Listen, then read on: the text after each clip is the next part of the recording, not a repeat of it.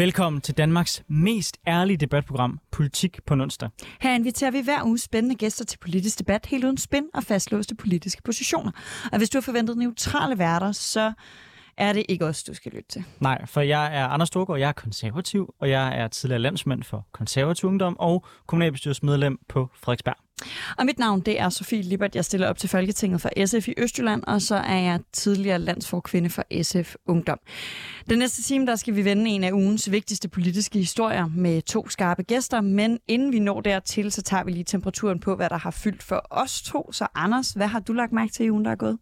Jamen altså, som altid, så fylder Ukraine stadigvæk en hel del i mit hjerte, og jeg fylder, følger enormt meget med i udviklingen. Og derfor kan jeg jo ikke lade være med os at hive øh, den her tale, som Putin øh, han lavede i går, ind i det her program, øh, for der har Putin øh, annonceret, at han øh, indfører en delvis mobilisering, han tror jo også Vesten med atomkrig for, ja, hvad er det, snart 30-40. gang. Øh, og samtidig så øh, lægger han også tryk under de planlagte afstemninger i de områder, der er overtaget af Rusland på nuværende tidspunkt i Ukraine, hvor man ønsker at lave løsrivelsesrepublikker, fordi hvis de bliver en del af Rusland, officielt i hans optik, så har han ret til at sende værnepligtige og folk, han indkalder øh, gennem mobilisering af sted til det. Det er en acceleration af konflikten, som jeg tror, vi kommer til at se resultatet af her over vinter. Jeg må så stille mig en lille smule tvivlende i forhold til, hvor stor effekt det egentlig kommer til at have. Øh, og det skyldes den helt simple årsag, at folk tror, at krig handler om soldater, men langt hen ad vejen, der handler krig rigtig meget om logistik. Og når man ikke engang fra den russiske side kan sørge for at få nok øh, kanoner og mad ud til 150.000, så hjælper det altså ikke bare at kaste øh, flere unge mænd øh, ned i et hul øh, uden noget at skyde med eller noget at spise. Så jeg er nok tvivlsom om, om det kommer til at have så stor en effekt, som Putin ønsker, det har. Men det er i hvert fald helt sikkert, at det, det vil lede frem til, det er et russisk forsøg på at eskalere konflikten, og derfor synes jeg, det er vigtigt, at det er noget, vi er opmærksom på, og at vi også tager bestik af den situation. Det er jo et grundlæggende tegn på, at Rusland er ved at blive lidt desperate, når man begynder at indkalde folk gennem en mobilisering. Den gode nyhed er, at mobilisering gør også, at nogle folk bliver tvunget afsted, som måske ikke ønskede at være i krig, og det gør, at øh, der i hvert fald er en chance for, at nogle af deres familiemedlemmer er lidt utilfredse med et styre, der gør det i en krig, de ikke ønsker at deltage i. Så på lang sigt kan det faktisk måske være noget af det, der kan skabe modstand mod Putin internt i Rusland. Og derfor synes jeg jo, at det er interessant at følge. Og så håber jeg virkelig ikke, at vi i Vesten falder for hans latterlige trusler.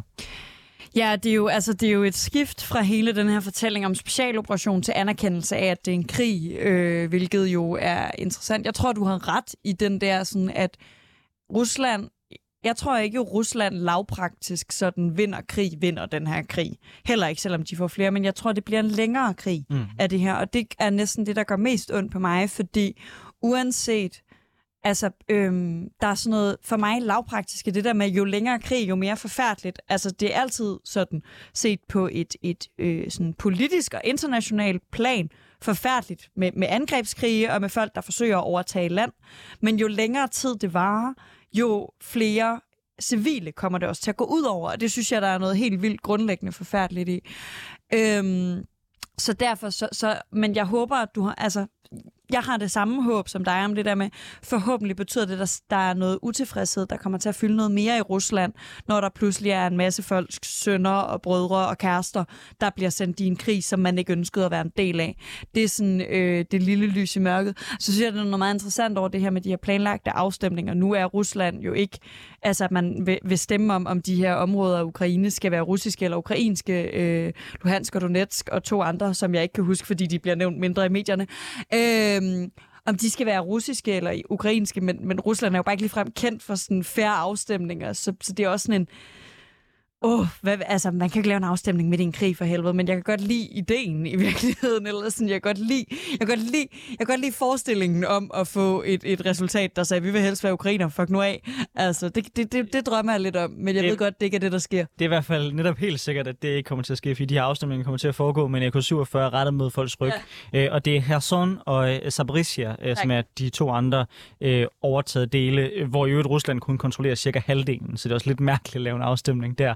Nå, men Sofie, jeg skal også spørge dig, hvad har fyldt noget for dig i ugen, der er gået? Hvad har været på din politiske tallerken? Jamen, det er fedt, jeg går øh, i en helt anden grøft lige nu, og går sådan totalt øh, teeny-tiny historie, hvor du var på de helt store navler her. Øh, fordi noget, der har fyldt for mig, det er øh, Alex Vandopslag, der bare har brudt øh, Folketingets boligregler big time. Det er sådan, at hvis man sidder i Folketinget øh, for øh, og bor et andet sted end i København. Det er der jo mange folketingspolitikere, der gør. Det skal gerne være sådan, at vi har relativt bred repræsentation og sådan noget. Så kan man få stillet en, en lejlighed til rådighed relativt tæt på Christiansborg, som man kan være i øh, de dage, man skal være i København. Øh, det kender jeg mange, der gør. Øh, både Kirsten Norman Andersen og Charlotte Broman Mølbæk, som bor i Østjylland og stiller op der sammen med mig, de gør det. Øh, jeg ved faktisk ikke, om Kirsten har en. Jeg ved, Charlotte har en, men jeg antager, at Kirsten også har en, fordi de bor i henholdsvis Hørning og Randers. Øh, men der er selvfølgelig nogle regler, og man får, også, man får derudover et øh, tilskud på 30.000 øh, skattefrit til dobbelt husførelse, fordi man jo skal have to boliger med møbler og mad og sådan nogle ting.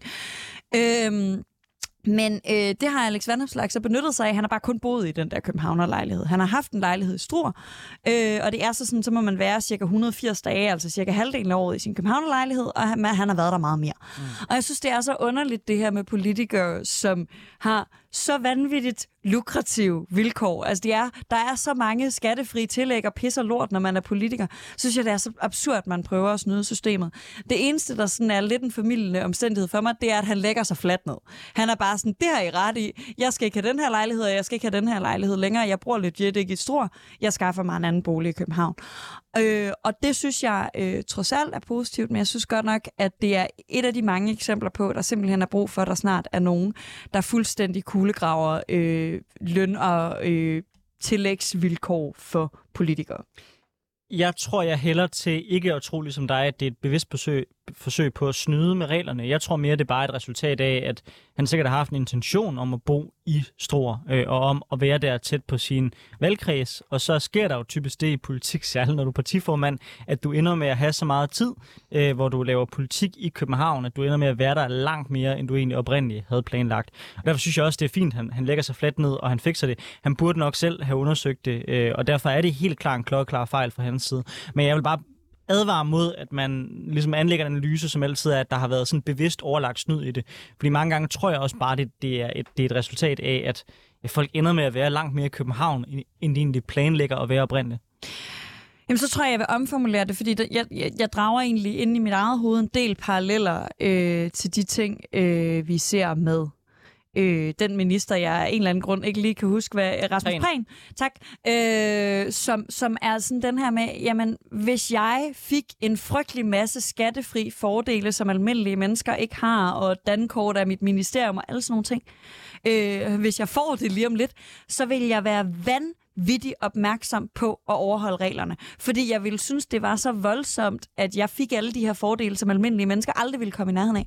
At jeg ville være så opmærksom på, ikke at misbruge dem. Og jeg tror, jeg tror, jeg tror måske, du har ret. Måske det ikke med vilje. Men det er sådan, men jeg vil bare aldrig have så laissez-faire en holdning til så groteske fordelagtige vilkår man skal så også lige huske, at de jo øh, har nogle gode vilkår, men jo så også har nogle arbejdsbetingelser, der er markant øh, dårligere, end de vil være på øh, de fleste arbejdspladser. Øh, jeg, jeg kender ikke øh, særlig mange danske arbejdspladser, hvor man vil sige, at det er normalt, at folk ligesom forventes, og det forventes folk jo, at være ude i deres kredse, måske i den anden ende af Danmark, og samtidig have så mange arbejdstimer i København, som de har. Så det er jo nemt nok, når man er fra Aarhus, eller man er fra nogle af de store byer, der, hvor det er nemt at komme til København. Altså, bor du i, i Struer, i Thy eller et eller andet sted, hvor der er meget, meget, meget langt til København, så skal man også bare lige huske det. Det er derfor, man har de her regler. Det er ikke, fordi man synes, politikerne de skal nøses om. Det er jo også af den praktiske årsag, at deres arbejdssituation er markant anderledes end de fleste danskere. Og det er der slet ikke nogen tvivl om. Øh, nu øh, ved jeg mest om øh, folketingspolitikere fra SF, og Signe Munk bor jo også på FUR, øh, og jeg tror da, det er noget bøvl, men, men jeg tror også, hun er ekstremt opmærksom på, at... Øh, at være, hvad hedder det, at have styr på, hvornår hun øh, overholder de regler, der nu er.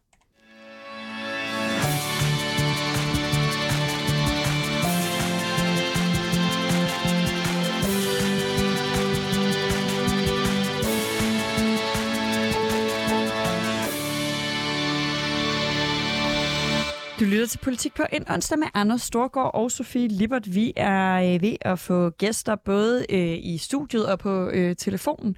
Og mens de lige sådan finder sig til rette, øh, mest på telefonen, øh, så øh, fortæller jeg jo lige dig, lytter, at du kan også være med til at deltage i debatten. Har du et spørgsmål til vores gæster, så kan du skrive inde i chatten i 24-7-appen. Det er det lille pink-ikon, når du går ind på Politik på en onsdag.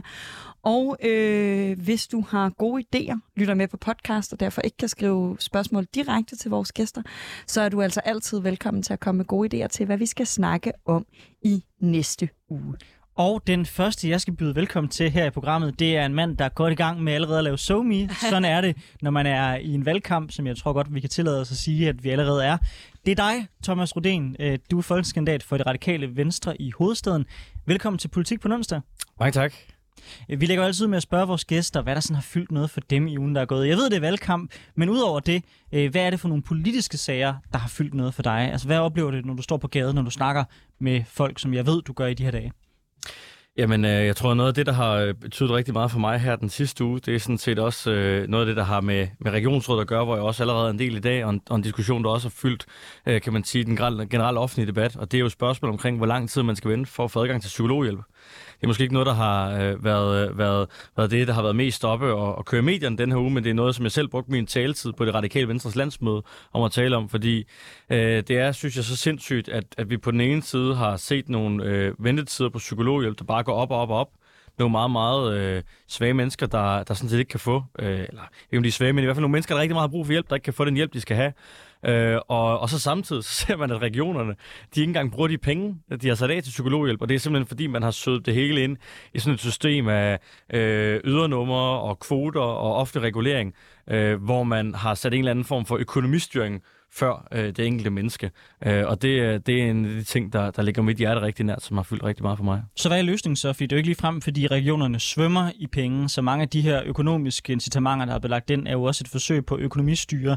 En økonomi, hvor de altså skal effektivisere gradvist, øh, og i øvrigt ikke har mulighed for at ændre på skatteprocenten, og samtidig oplever, at de har flere og flere opgaver, de skal løse, ikke? Altså jeg vil sige, at en af løsningerne er jo, at man på Christiansborg øh, sørger for, at der er lidt mere til psykiatrien, men, men, men der er sådan set også en anden meget lige til løsning på noget af det her. Og det er egentlig at afskaffe, eller ja, jeg mener, man skal afskaffe det kvotesystem, der, øh, der, der egentlig pålægger psykologerne, øh, at de ikke må behandle deres borgere. Fordi det, man jo for eksempel ser i Region Hovedstaden, det er, at i 2021, der var der 7,5 millioner kroner i uforbrugte midler på psykologhjælp, mens man bare så, at øh, ventetiderne, de bankede af.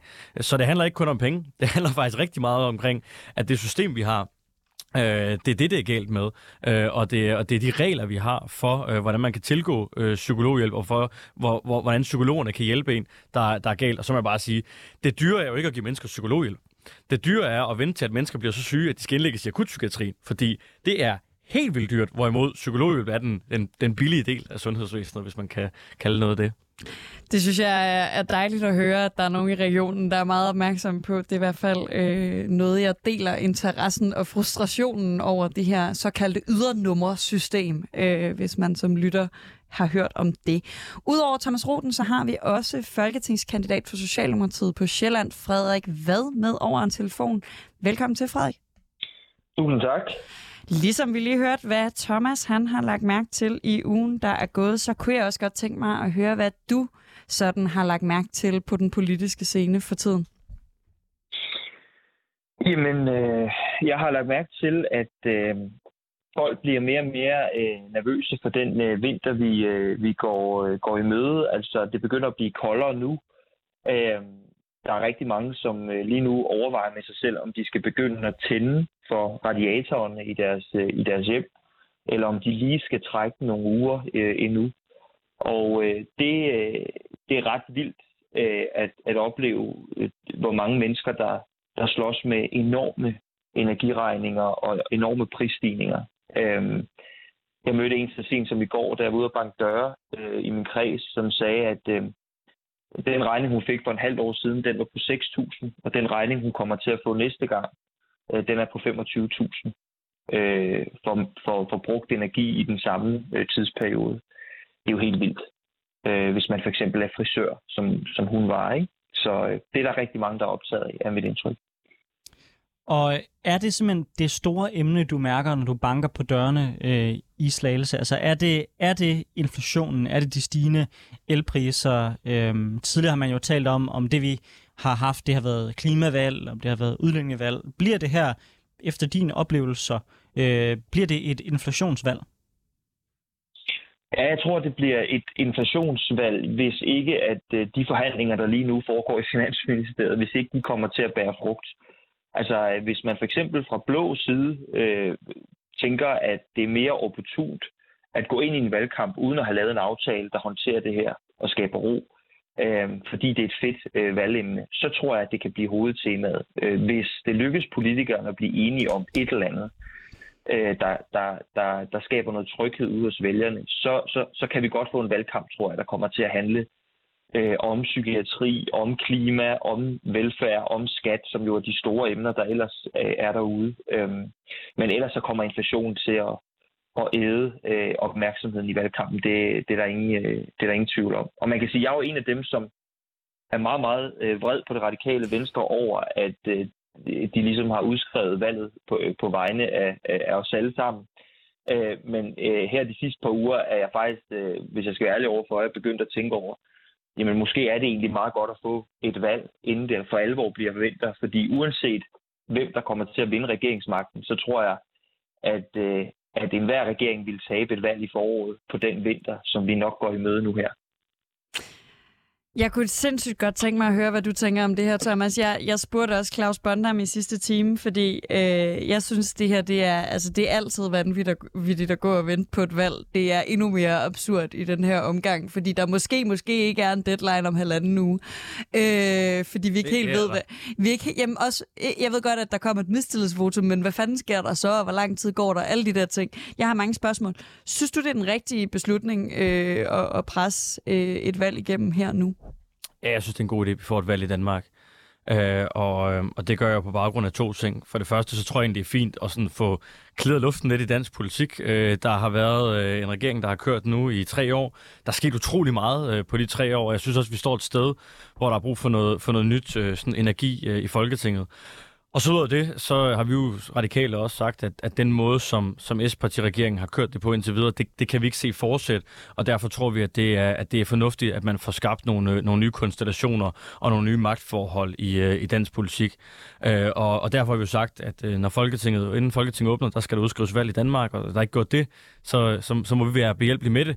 Øh, og det er jo ikke, øh, øh, fordi vi har en eller anden sådan stor øh, øh, lyst til at, at skulle øh, udskrive en masse valg og sådan nogle ting, og, og, og sidde bål og brand i gaderne, fordi det, det kan jeg godt mærke, det er det, der, der, der bliver kørt meget på i medierne, men, men, men jeg mener rent faktisk, det, det er godt, at vi får et valg, og det er det rigtige at gøre. Øh, og, øhm, og, og, og jeg tror, det bliver godt for, for Danmark at få en valgkamp overstået og få samlet et nyt folketing. Man spørger Hvorfor den deadline? Altså, det er jo ikke, fordi du skal svare på den, men, men hvorfor, hvorfor, er hvorfor synes du, det er en god idé? Fordi jeg må indrømme, jeg forstår ikke rigtigt, hvorfor radikale ikke bare har udskrevet det valg. Altså, jeg forstår ikke den her mm. underlige ventetid, for og det, det kunne det, jo og godt det, have og gjort. Det, og den diskussion forstår jeg, forstår jeg sagtens. Jeg, jeg tror egentlig, øh, øh jeg må sige, det der var øh, vores bevæggrund for det her, var jo, at vi stod øh, på det tidspunkt, da vi træffede den her mm. beslutning, også efter øh, Mink-kommissionen, øh, og, og, og, og kunne jo se, at vi kan ikke udskrive et valg nu, fordi så kommer valget til at ligge midt i danskernes sommerferie. Øh, og så skulle man finde en form for anden deadline, øh, og så øh, øh var, øh, var det her med øh, inden Folketingets åbning øh, et, et, et, et meget plausibelt bud. Men, men, men det er jo, øh, som sådan nogle ting er, øh, en arbitrær dato. Øh, men, men jeg tror egentlig, det bliver godt for alle, og også for, for Socialdemokratiet, at, øh, at, vi, at vi får et valg og får renset luften i dansk politik. Men Thomas, altså, jeg synes jo, det var det næstbedste, I kunne have gjort. Øh, så derfor så vil jeg da gerne give ros for trods alt at gøre noget, øh, når I nu ikke vil stemme for advokatundersøgelsen. Men det, jeg ikke forstår, det er stadigvæk den her dynamik i, okay, I siger, at Mette Frederiksen er magtfuldkommen. Efter et valg, så risikerer I jo at skulle til at pege på hende igen. Mm. Og den der sådan radikale idé om, at Mette Frederiksen som person, som I mener er magtfuldkommen, grundlæggende skifter karaktertræk, hvis I sidder i regering med, med hende, den har jeg bare enormt svært ved at se. Kan du ikke forstå, hvis der er nogle danskere, der er lidt forundret over, at man, man kan vælte en regering, og så bagefter øh, i virkeligheden indgå et samarbejde med dem? Altså nu ved vi ikke, om det kan være, at I laver øh, en aftale over midten med nogle blå partier i stedet for. Øh, men altså, det bliver vel svært for jer at pege på Mette Frederiksen nu, gør det ikke? Nej, altså der er jo intet i dansk politik, der er ukompliceret. Alt er jo, øh, undskyld jeg siger det, øh, super komplekst og, og, og, og flettet grueligt ind i hinanden. Øhm, men det lugter bare lidt af, at øh, ja, nej, ved jeg bryder mig ikke om min kæreste, min kæreste utro. Nej, ved du, ved du hvad, jeg gift med synes, hende, det, det, det, jeg, lugter af, og, og vi har jo også haft diskussion før, det er, øh, der er øh, nogle borgerlige, der er gået, øh, synes jeg, fuldstændig øh, øh, balalaika på det her mink, og mener, at der skulle være en advokatundersøgelse. Øh, jeg noterer øh, ganske stille og roligt, at hvis man spørger, eller hvis man lytter til langt, langt, langt, langt, langt størstedelen af de juraprofessorer, der har været ude, så mente de ikke, at der var et juridisk grundlag for det. Det mente jeg, øh, jeg, jeg var sådan set klar til at lave den advokatundersøgelse, men jeg må sige, efter jeg læste alle deres begrundelser, så, så, så gik jeg væk fra det. Men, men, men kom også til den konklusion, at den måde, regeringsfølelsen havde været på, skulle være anderledes. Øh, og og at, øh, at den måde, som, som vi måske kunne få et nyt politisk klima i Danmark på, havde brug for, at der var nogle forandringer. Øh, og, og derfor tror jeg, det er bedre, at vi, at vi får et valg og, og får en regering, der er mere bredt funderet. Og så er jeg sådan set øh, enig med dig i, at, at de her ting er jo ikke sådan lige ud af en linje. Altså, det, jeg kan da godt se, at det er et kompliceret budskab at fortælle, at man ikke tror på, at en, at, at en single socialdemokratisk regering vil være god, men man godt kan se, at den kan lede en bredere koalition. Øh, men, men det er nu engang øh, sådan, øh, mandaternes logikker, hvor vi prøver at sige, hvordan kunne vi optimere den måde, vi fører regering på i Danmark, for at gøre det hele en smule bedre.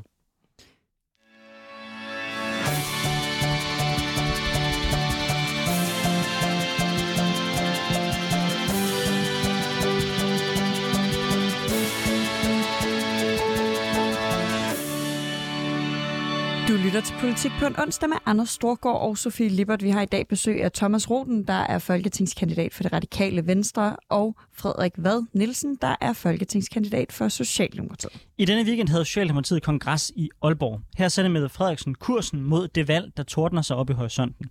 Et af de store emner var udlændingepolitikken, hvor hun udtalte, at Danmark har brug for en stram udlændingepolitik, og det betyder, at Danmark ikke har brug for en radikal udlændingepolitik. Meldingen kommer ovenpå en ultimativ melding fra Sofie Carsten Nielsen om, at de radikale ikke kommer til at støtte en regering, der vil fortsætte planerne om en flygtningelejr i det centrale afrikanske land Rwanda. Den 19. september der mødtes udlændinge- og integrationsminister Kåre Dybvad og udviklingsminister Flemming Møller Mortensen med Rwandas udenrigsminister og flygtningeminister. Her underskrev de en fælles erklæring om at gå videre med planerne om at flytte behandlingen af danske asylansøgere øh, til Rwanda. Dette, dette kommer ovenpå, at man i sommer åbnede et projektkontor i landet for at arbejde videre med projektet. Planen for Socialdemokratiet er altså stadig, at personer, der søger asyl i Danmark, skal flyttes til Rwanda, hvor deres sag vil blive behandlet, og hvor de vil få beskyttelse i et modtagecenter, hvis de tilkendes asyl, frem for i Danmark. Dette er til trods for, at landet er blevet kritiseret for omfattende brud på menneskerettighederne. Er regeringsplaner nødvendige for, at færre skal drukne i Middelhavet, og øh, som S har udtalt, en solidarisk løsning, der sætter os i stand til at hjælpe flere flygtninge? Eller spiller regeringen hasard med menneskeliv, menneskerettigheder og Danmarks internationale ry? Det er den debat, vi tager i dag i Politik på en onsdag. Vi kommer til at dykke meget mere ned i Rwandas menneskerettighedssituation. Men først der vil jeg bare gerne spørge dig, Thomas Rudén. Hvorfor er det her et ultimativt krav for jer i det radikale venstre? Fordi der er nogle øh, røde linjer en gang imellem, som man ikke kan krydse. Og, øh, og jeg vil også øh, have meget, meget, meget svært ved at se, øh, hvis jeg er så heldig at blive valgt til Folketinget, at jeg skulle sidde og øh, lægge mandater til en regering, der fører en politik, der er så fuldstændig i strid mod alt, jeg tror på. Og jeg ved godt, at, at radikale venstre ikke har 90 mandater bag sig på udlændingepolitikken. Og jeg ved godt, at vi også nogle steder kommer til at sluge en kamel, eller to, eller tre. Øh, men der er trods alt en grænse. Og for mig, der går den her grænse Øh, meget klart på det her spørgsmål, på grund af to ting. For det første, øh, så underminerer man jo dansk udenrigspolitik. Altså hele Danmarks udenrigspolitiske strategi øh, underminerer man selv her, altså den Socialdemokratiet selv har lavet, fordi man jo ikke går i en værdibaseret retning, som man har sagt, man vil, men i stedet for går i en retning, hvor man samarbejder med en diktator, der aktivt bruger den her, øh, den her aftale til at legitimere sit eget øh, diktatur. Udover det, så sender vi jo øh, øh, asylansøgere til et land, hvor jeg ikke mener, vi kan stå inden for deres sikkerhed. Altså, vi skal bare huske, det her er en mand, øh, der står i spidsen for det regime, der tidligere har dræbt øh, 12 asylansøgere, øh, øh, fordi at de øh, havde den frækhed og, og demonstrere for, at de godt kunne tænke sig at få lidt mere at spise. De var alle sammen øh, ubevæbnede. Det er jo et land, der tidligere, hvor tidligere Israel jo har prøvet at lave en, øh, en aftale med, som selv Israel måtte anerkende at øh, det her det hang altså overhovedet ikke sammen i forhold til menneskerettighederne. Og, og derfor øh, der øh, er jeg enig med den konklusion, man har truffet i partiet. Det at sige, her der går der en rød linje, og den vil vi jo gøre med til at krydse. Frederik, hvad gør det overhovedet indtryk på jer i Socialdemokratiet, når radikale siger sådan her? Øh, ikke indtryk på mig, øh, men, men, øh, men jeg skal ikke kunne sige, hvilket indtryk det gør på Socialdemokratiet. Altså mit indtryk er, at at, at vi i Socialdemokratiet jo godt ved, at det er det radikale venstre synspunkt, men at det radikale venstre jo også godt ved, at den øh, udlændingepolitik, det radikale venstre står for, den har maks opbakning fra 10 procent af danskerne på, øh, på en god dag til 15 procent måske. Øhm, og, og, og derfor så, så er vi bare to forskellige steder. Øhm, jeg vil bare lige hurtigt sige, fordi lige før, der, da I snakkede om, om regering, der kom jeg ikke lige ind, men bare lige en hurtig øh, sætning. Altså jeg synes, noget af det mest bedrøvelige i dansk politik i forhold til den der snak om at rense luften, det er det her med, apropos røde linjer og så videre, at altså spørgsmålet er, om en regering nogensinde efterhånden kan blive genvalgt i det her land. Altså, vi har ikke set en regering blive genvalgt siden 2007, da Anders Fogh vandt sit tredje valg. Siden det valg, der er regeringerne blevet væltet hver eneste gang, der har været folketingsvalg. Og den den mangel på kontinuitet, tror jeg faktisk også er et problem for vores demokrati. Nå, det, det var en anden snak. I forhold til, til, til det, du spørger om, øhm, nej, altså jeg øh, mener, at det nuværende asylsystem, det grundlæggende er øh, uretfærdigt, og jeg mener også, det er farligt, øh, både for flygtningene, men sådan set også for Europa. Øh, vi risikerer, mener jeg, at opløse de europæiske samfund indenfra, hvis vi fortsætter med den tilstrømning, øh, som vi har set over de sidste 50 år. Bare se, hvad der sker i Sverige, se, hvad der sker i Frankrig, se, hvad der sker i dele af Tyskland, i Storbritannien. Øh, det går ikke, og vi bliver nødt til at finde en anden model, fordi ellers så kan vores velfærdssamfund og vores, øh, vores samfundsmodeller ikke overleve. Men både Radikale Venstre og SF er jo egentlig enige med Socialdemokratiets analyse af, at der er noget grundlæggende galt med asylsystemet lige nu, og at der skal findes nogle andre løsninger. Mm. Øhm, så, så hvorfor er man ikke, altså vil det ikke være, øh, give mening at indgå i en dialog med de to partier, der sådan mest trofast har støttet socialdemokratiske regeringer de sidste mange år? Jeg ved godt, at radikale hele tiden råber op om det, men de plejer trods alt at blive ved med at støtte en socialdemokratisk regering i en eller anden form. Kunne det ikke have givet mening at indgå en dialog med dem, hvor man havde fundet en løsning, som alle tre parter øh, synes var fed, i stedet for at finde den her løsning, som alle ens støttepartier synes er rigtig dårlig? Men det, der er udfordringen med det, du siger, Sofie, det er, at vi er, vi er dybt uenige om øh, ikke bare politikken, men også præmissen for politikken. Altså, vi, vi ser grundlæggende forskelligt på, om der er et problem øh, overhovedet i forhold til for eksempel øh, tilstrømning. Altså, jeg ved godt, at både Radikale Venstre og SF heller ikke er interesseret i åbne grænser øh, 100%, men men min analyse er jo for eksempel, hvis man ser på Europa som et hele, at hvis ikke vi stopper de sidste 50 års migrationsudvikling, øh, så vil højrepopulismen for alvor vinde, og så vil vores samfund blive opløst. Altså det, det er min det, det, det, det, det er sådan min analyse af, hvordan Europa øh, står i forhold til det her spørgsmål. Og når vi ser på de store forandringer ude i verden, når det gælder klima, øh, når det gælder krig, konflikter osv., så vil de her folkevandringer kun tage til. Og, og jeg kan ikke se rationelt, at vi kan opretholde de skrøbelige samfundsmodeller, vi har skabt, hvis ikke vi stopper den her flugt over Middelhavet og investerer benhårdt i udviklingsbistand, i at hjælpe i nærområderne, i at lave flygtningelejre i sikre tredje lande. Altså, jeg kan ikke se, at der er et alternativ til den politik, hvis Europa skal kunne fungere. Oh, jeg ved næsten ikke, hvor jeg skal starte hen, men, men, men lad mig starte øh, med det parlamentariske. Altså, øh, jeg er med på, at, at det er meget let at stille det op, som om, at det radikale venstre viser en flok halal der står ude på venstrefløjen og råber. Jeg siger bare, at det her forslag er gået så langt, at selv Søren Pape har måttet jo stille sig op og sige, at hans medmenneskelige og humanistiske hjerte havde nok en lille smule svært ved øh, at, at blive en del af den her aftale. Og det synes jeg jo egentlig viser, at Socialdemokratiet er blevet så højorienteret på udlændingepolitikken, at selv de borgerlige ikke engang øh, kan følge med mere. Øh, og, og dermed, øh, kan man sige, synes jeg også, hele ideen om en rød linje fra det radikale venstre giver meget god mening. Og så må jeg bare spørge, altså Frederik Vad, fordi øh, for det første, øh, din minister i regeringen vil jo ikke udtale sig om, hvorvidt at Rwanda er et diktatur, og den menneskerettighedssituation, der er der. Øh, øh, altså, øh, hvordan er dit eget syn på det? Kan du godt se, at, at det er et diktatur, vi har i gang med at arbejde med? Og, og, det, og, det, og, det, og det næste spørgsmål er, øh, nu har de jo tidligere skudt ind i en, i en mængde ubevæbnede flygtninge, øh, hvor, de, øh, hvor de skød 12 mennesker. Øh, Hvad gør vi, hvis de gør det igen? Og netop de to spørgsmål dykker vi ned i nu i den anden øh, halvdel af debatten.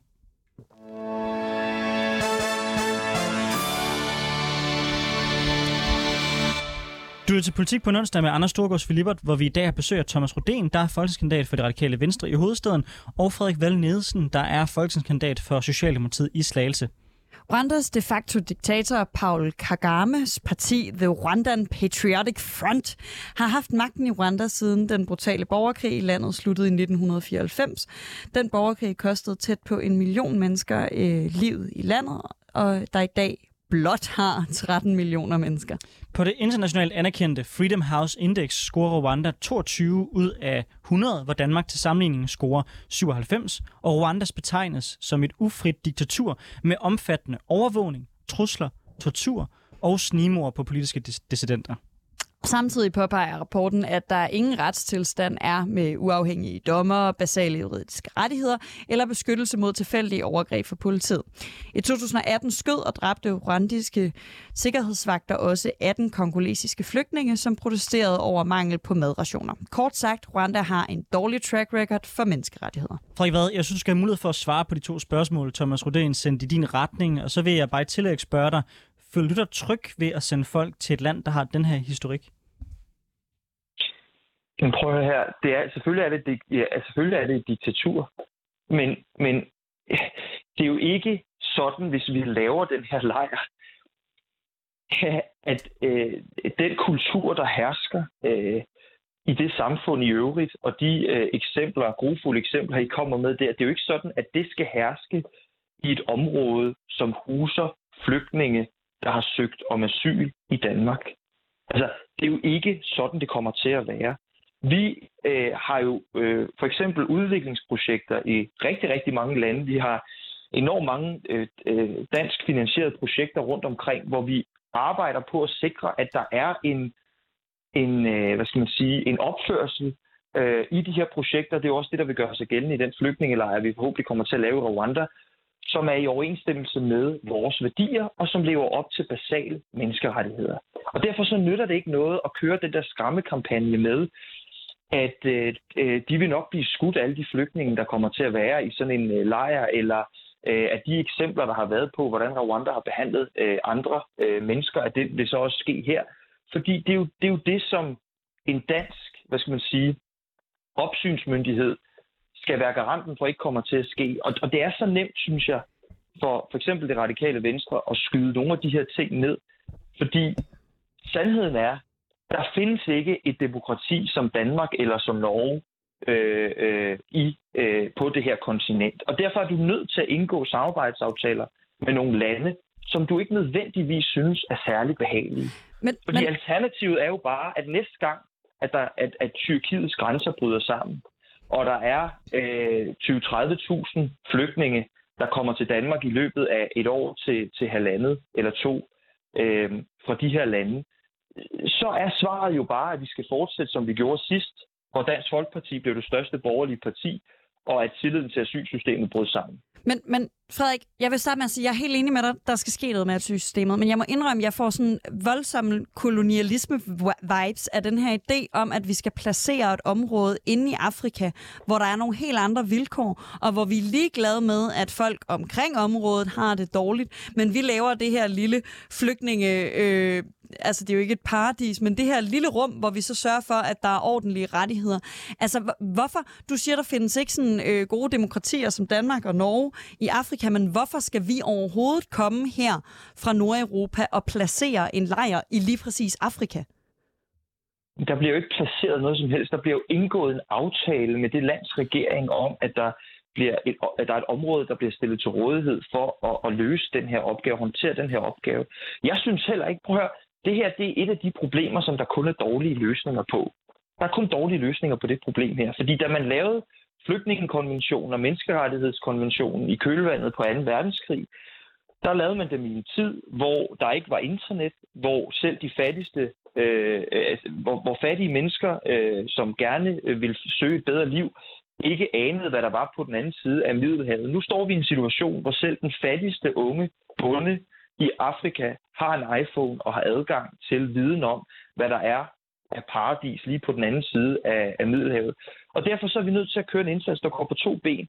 Vi er nødt til at investere i at udvikle de her lande. Vi er nødt til at handle med de her lande, så deres velstandsniveau kommer op. Og så er vi, bare, så er vi nødt til med den anden hånd at sige, der er ikke noget perspektiv, hvis man for eksempel er øh, migrant eller øh, flygter fra konflikt. Der er ikke et vejeperspektiv perspektiv i for eksempel en nordeuropæisk velfærdsstat. Det, det er der ikke. Men, men Frederik, du siger, at vi kan lave den her aftale, og vi kan sikre, at de ikke, kan man sige, forgriber sig på de øh, øh, flygtninge, vi sender, øh, vi sender til Rwanda. Det kunne man jo så ikke øh, fra israelernes side. Nej, men, men, vi, men, men du kan jo ikke tage, du kan jo ikke øh, bruge som argument, at der er blevet lavet en aftale, en aftale med et helt andet land, som ikke kunne overholdes. Og det, det må så devaluere øh, Danmarks forsøg på at gøre det samme. Jeg synes, vi må se, om vi kan lave et meget godt argument at, at, men, at, at, at kigge på historien og, og sige, men, det her land har tidligere lavet aftaler, hvor de begyndte at stjæle penge fra migranterne, Øh, de har tidligere skudt mod flygtninge. Jeg synes egentlig, det, det er sådan relativt gode argumenter for ikke at lave en samarbejdsaftale med nogen omkring noget, at de tidligere har skudt på dem, de tidligere har stjålet fra dem, og de tidligere er andre lande, der har været en del af de her aftaler, der har valgt øh, at gå ud af dem, selvom det er lande, der har en væsentlig højere smertegrænse for, øh, hvad man øh, vil tillade over for mennesker, end vi har.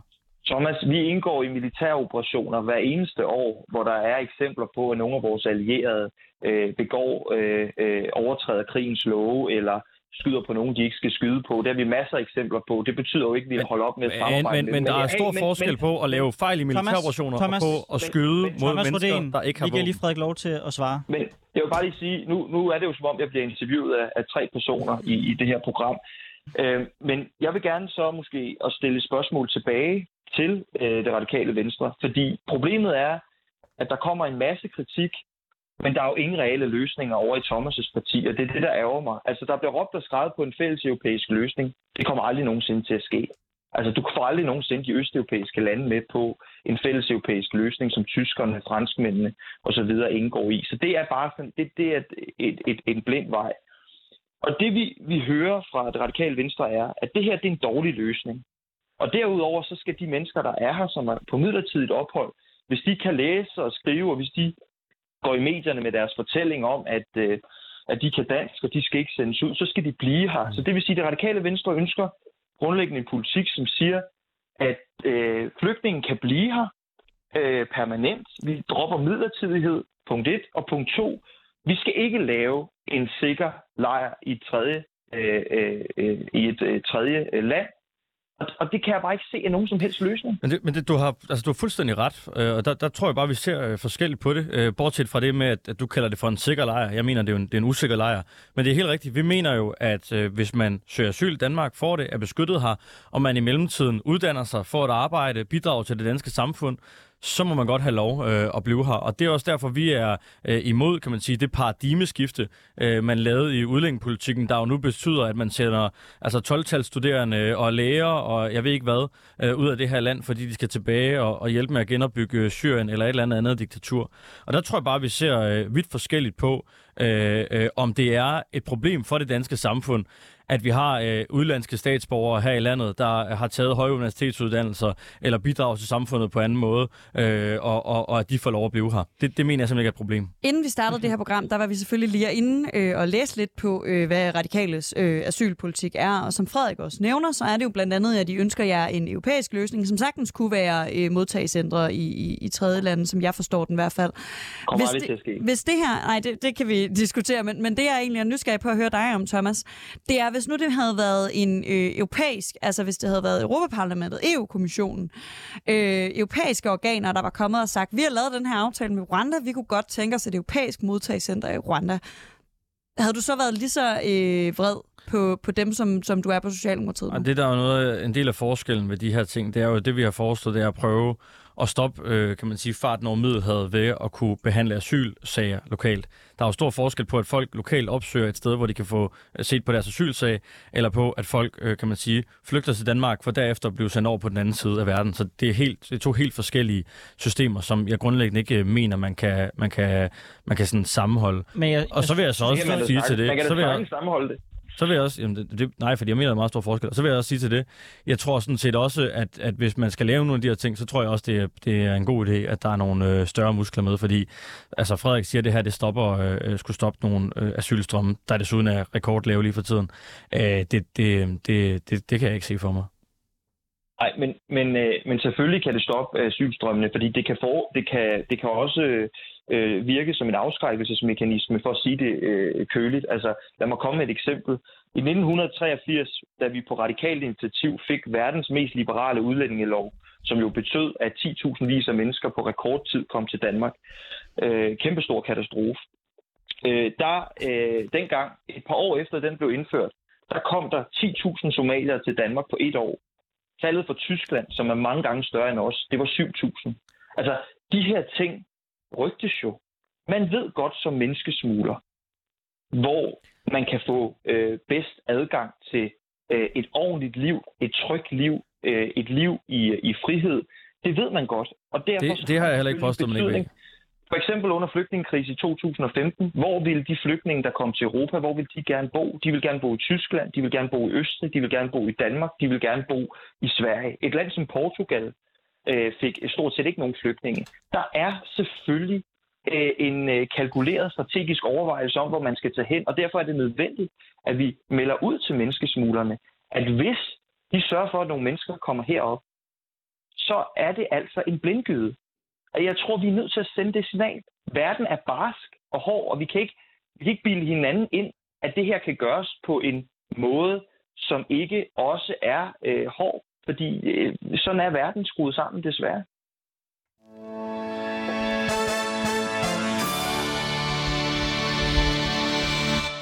Du vil til politik på onsdag med Anders Storgård og Sofie Libert, hvor vi har besøg af Thomas Rodin, der er folketingskandidat for det radikale venstre i hovedstaden. Og så har vi også besøg af Frederik Vade Nielsen, der er folketingskandidat for Socialdemokratiet i Slagelse. Danmark er ikke det eneste land, der har leget med tanken om et modtagecenter i Rwanda. Også Storbritannien har længe arbejdet på et samarbejde med det afrikanske land. Senest underskrev Boris Johnson i april et femårigt samarbejde om netop at sende asylmodtagere til landet. Storbritanniens plan bliver dog lige nu udfordret juridisk fra flere kanter, netop på grund af menneskerettighedssituationen i Rwanda. Og EU-kommissionen følger også de danske planer om et modtagecenter tæt, og påpeger, at spontane asylansøgere har krav på at få deres sag behandlet i det land, de søger asyl i, hvorfor de ikke bare kan sendes uden for EU. De mener, at planerne kan være et brud på Dublin-forordningen, og Danmark derfor risikerer at blive smidt ud af samarbejdet om flygtninge i hele EU. Frederik Vad fortsætter i planerne, hvis det lyder, at Danmark så bliver smidt ud af Dublin-samarbejdet i EU? Altså, øh, det tror jeg for det første ikke, øh, vi gør. Og for det andet, så øh, altså, øh, hvis vi bliver smidt ud af, af, af det samarbejde, så er jeg sikker på, at øh, regeringen vil justere på sin politik, sådan, så, det ikke, øh, sådan, så det ikke sker. Øh, men det kan jeg ikke forestille mig de her, det her system har jo lovet bål og brand i forhold til dansk integrations-, flygtninge- og udlændingepolitik i årtier. Jeg tror, de første øh, røde lamper og trusler om, at øh, Danmark nu gik på kompromis med alle mulige menneskerettigheder, kom i slutningen af 90'erne, da den første integrationslov kom.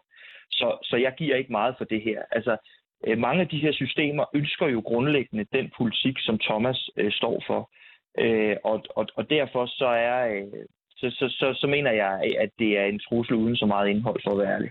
Thomas, du, du står og nikker, øh, når Frederik siger, at de her systemer ønsker den politik, du står for. Øh, er EU-kommissionen radikale? Jeg, og... jamen det, jeg ved ikke, om det er radikal, men jeg tror da, at Frederik han har ret i, at, at grunden til, at EU-kommissionen de prøver at sætte øh, foden ned på nogle ting, det er fordi, de ligesom mig har en stor forkærlighed for, at vi har en relativt striks tilgang til, hvordan vi tilgår menneskerettigheder.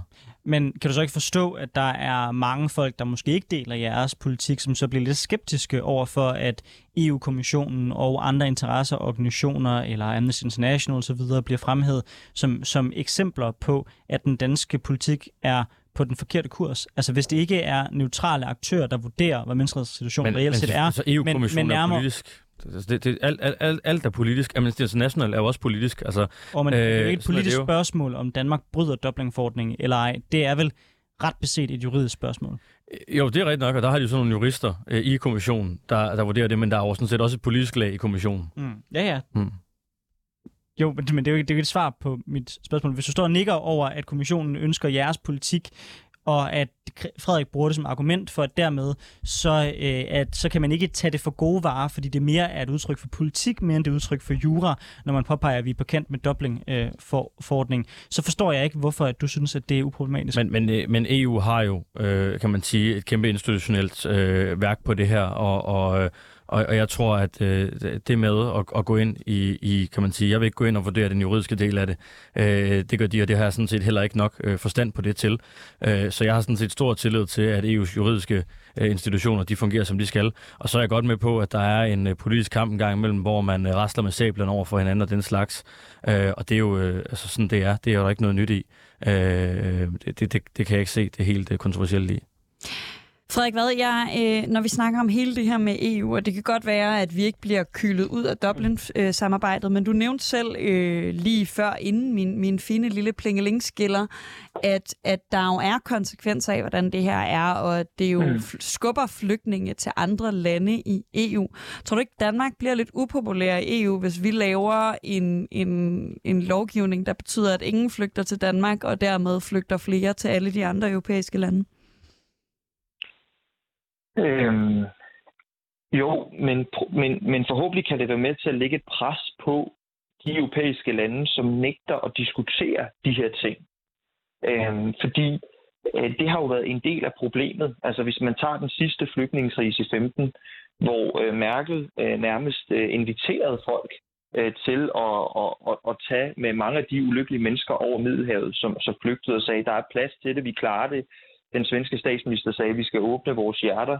I dag er det sådan i Sverige, at, øh, øh, at, at, at, at de har taget en million flygtninge på 15 år. Og Danmark er jo et af de lande, som har taget, hvis man ser på den sidste flygtningekrise, som tog flest flygtninge ud over dem, der ligger, ud over de lande, der ligger til Middelhavet. Og der er jo rigtig mange lande, som ikke har, har løftet et ansvar i Europa. Så mit håb er, at den her politik kan være med til at skubbe på en europæisk diskussion omkring, at vi er nødt til at indrette det her system på en anden måde, fordi vi har nogle meget skrøbelige samfundsmodeller. Altså tit så tror vi, at vi har nogle enormt stærke øh, øh, velfærdsmodeller i den her del af verden, men vi har nogle helt unikke velfærdsmodeller, og, og de kræver to ting, som jeg ser det. Den ene ting er, at stort set alle, der kan arbejde, de arbejder. Det er, det er det ene krav, der er til den samfundsmodel, vi har. Og det andet krav er, at der skal være en eller anden form for kulturel homogenitet. Vi skal ikke ligne hinanden alle sammen. Men der skal være et sæt af fælles værdier. Der skal være en samhørighed og en sammenhængskraft, der betyder, at folk har tillid til staten, at folk har tillid til at betale skat, at folk har tillid til deres nabo. De to ting skal, skal spille sammen, og, og, og det er jo det, der er på spil hvis ikke vi ændrer ved den her migration. Jeg, jeg tror, det, jeg tror det, det er et rigtig godt eksempel, fordi det er der, hvor Frederik og jeg ser aller, aller mest øh, forskelligt på verden. Nu øh, var jeg ude og besøge øh, Panum her sidst øh, og, og talte med... Hvad er Panum? Panum er, er der, hvor man for eksempel øh, studerer medicin øh, i Danmark og talte med en øh, ung kvinde, der var øh, i gang med at øh, studere medicin, og, øh, som man ellers var ved at komme efter, øh, fordi at, øh, at hun, skulle sendes, øh, hun skulle sendes hjem. Og, og, og jeg tror, at det er jo, det er jo hele diskussionen. Det er, jeg, jeg, jeg mener bare ikke, at hun udgør et, en udfordring for den øh, kulturelle homogenitet øh, i Danmark, eller at vi på nogen måde er stærkt udfordret på den kulturelle homogenitet i Danmark. Øh, og, og det er nok også der, hvor vi ser øh, forskelligt øh, på tingene. Øh, men, men jeg vil egentlig gerne følge, følge op med et spørgsmål til Frederik, fordi lad os nu sige, at vi får kørt den her model igennem og øh, vi sender øh, flygtninge til, til Rwanda, og de får en, en pose penge med sig, tænker jeg. Øh, og så øh, at øh, de rwandiske myndigheder gør det samme, som de gjorde over for de israelske flygtninge, nemlig at de stjæler deres penge, som de har fået af den israelske stat. Hvad tror du så, at man har tænkt sig at gøre fra Danmarks side? Jamen, hvis og hvis, min røv er spids. Altså, nej, nej, det er jo sket, jo... det er jo sket før. Altså, den sidste aftale, de lavede med et land, hvis den gentager sig i den her aftale, det, det er jo sådan ret øh, plausibelt. Altså, hvis, hvis det, der skete sidst, det gentager sig nu, hvad gør regeringen så? Øh, hvis det, der skete i et konkret tilfælde, gentager sig nu, altså de der hypotetiske spørgsmål er jo et tegn på, at du meget nødig vil tale om, hvordan radikal venstre egentlig vil løse den her udfordring. Det, det er ikke hypotetisk, til det, der, det er sket. Ud til det der fælles europæiske øh, spor, som ender øh, blindt. Øh, det skal selvfølgelig ikke ske, hvis Danmark indgår sådan en aftale. Og så vil jeg bare lige sige... Men Frederik, til det der Frederik med, så lad, med, så lad mig lige hurtigt bare ja. omformulere Thomas' spørgsmål. Ja. Hvad får dig til at tænke, at vi har større held med at lave en sådan aftale med Rwanda, end Israel havde? Altså, hvad, hvad er det, der taler for, at det kommer til at lykkes den her gang? Jamen altså, vi har, øh, vi har et meget, meget øh, stolt og stærkt renommé på menneskerettighedsområdet. Vi har dygtige øh, diplomater, vi har dygtige forhandlere på de her områder. Øh, det må komme an på en, øh, det må komme an på en prøve, og øh, vi kommer jo ikke til at indgå en aftale, hvor der er en risiko for, at, at folks menneskerettigheder vil blive, vil blive krænket. Altså, øh, det kommer ikke til at ske. Og så kan det godt være, at Israel har indgået en eller anden øh, aftale på et tidspunkt med Rwanda. Det kender jeg ikke noget til. Altså, jeg kender ikke noget til det eksempel, så det kan jeg ikke forholde mig til. Det er bare ikke det, der er regeringspolitik. Men jeg vil bare lige hurtigt sige, i forhold til det, Thomas siger med, med, med, med hende fra Panum-instituttet. Og det her, det viser jo netop, hvad, hvad problemet er i den radikale argumentation. Vi kan jo ikke forskelsbehandle i lovgivningen. Vi kan jo ikke sige, at folk, der kan flydende dansk og ser øh, søde ud, og som har en, en, en lang uddannelse, så langt øjet rækker, at de kan blive, og så kan alle de i, i gåsøjne grimme, dumme og, og, og, og, og så videre, de kan, de kan rejse hjem. Fordi det, der er jo interessant, det er, at det er altid en eller anden lægestuderende fra Panum, der bliver fremhævet. Og det er altid øh, øh, kvinder uden tørklæde øh, og på gymnasier, der klarer sig godt, øh, som, som, som klarer sig godt, som kommer i, i medierne. Vi hører aldrig om Ahmed, øh, som ikke er dansk, og som ikke øh, øh, måske er så stærk en figur og så stærkt et eksempel. Og, og det er derfor, vi kan jo ikke have en lovgivning, som øh, indrettes efter nogle få enkelte eksempler på nogle meget, meget velintegrerede. Den forskelsbehandling kan vi jo ikke lave øh, på, på den måde. Og jeg vil ønske, at medierne og det radikale venstre brugte nogle andre eksempler en gang imellem, i stedet for altid at hive den samme stereotype øh, eksempel op af, af hatten. Der er i hvert fald ikke nogen tvivl om, at I to er meget uenige om det her spørgsmål, og hvordan man, hvem man skal bruge som eksempler. Men jeg har simpelthen et spørgsmål, der går, går lidt tilbage til det, vi nåede at snakke, vi snakker om i starten, som jeg rigtig gerne vil høre dig, Thomas. Og jeg har spurgt øh, også jeres menneskerettighedsordfører på Twitter, og jeg har svært ved at forstå det. Hvad hulen får vi ud af, at I gør det her til et øh, krav? For godt nok øh, har Søren Pape været ude at være skeptisk, men jeg har svært ved at forestille mig, at en borgerlig regering ikke vil gå videre med de her planer, fordi en borgerlig regering meget sandsynligt vil være... Altså, der er ikke et flertal imod det her projekt. Hvad får vi ud af, at I gør det her til et ultimativt krav op til et folketingsvalg, Thomas? At vi sørger for, at det ikke kommer til at ske.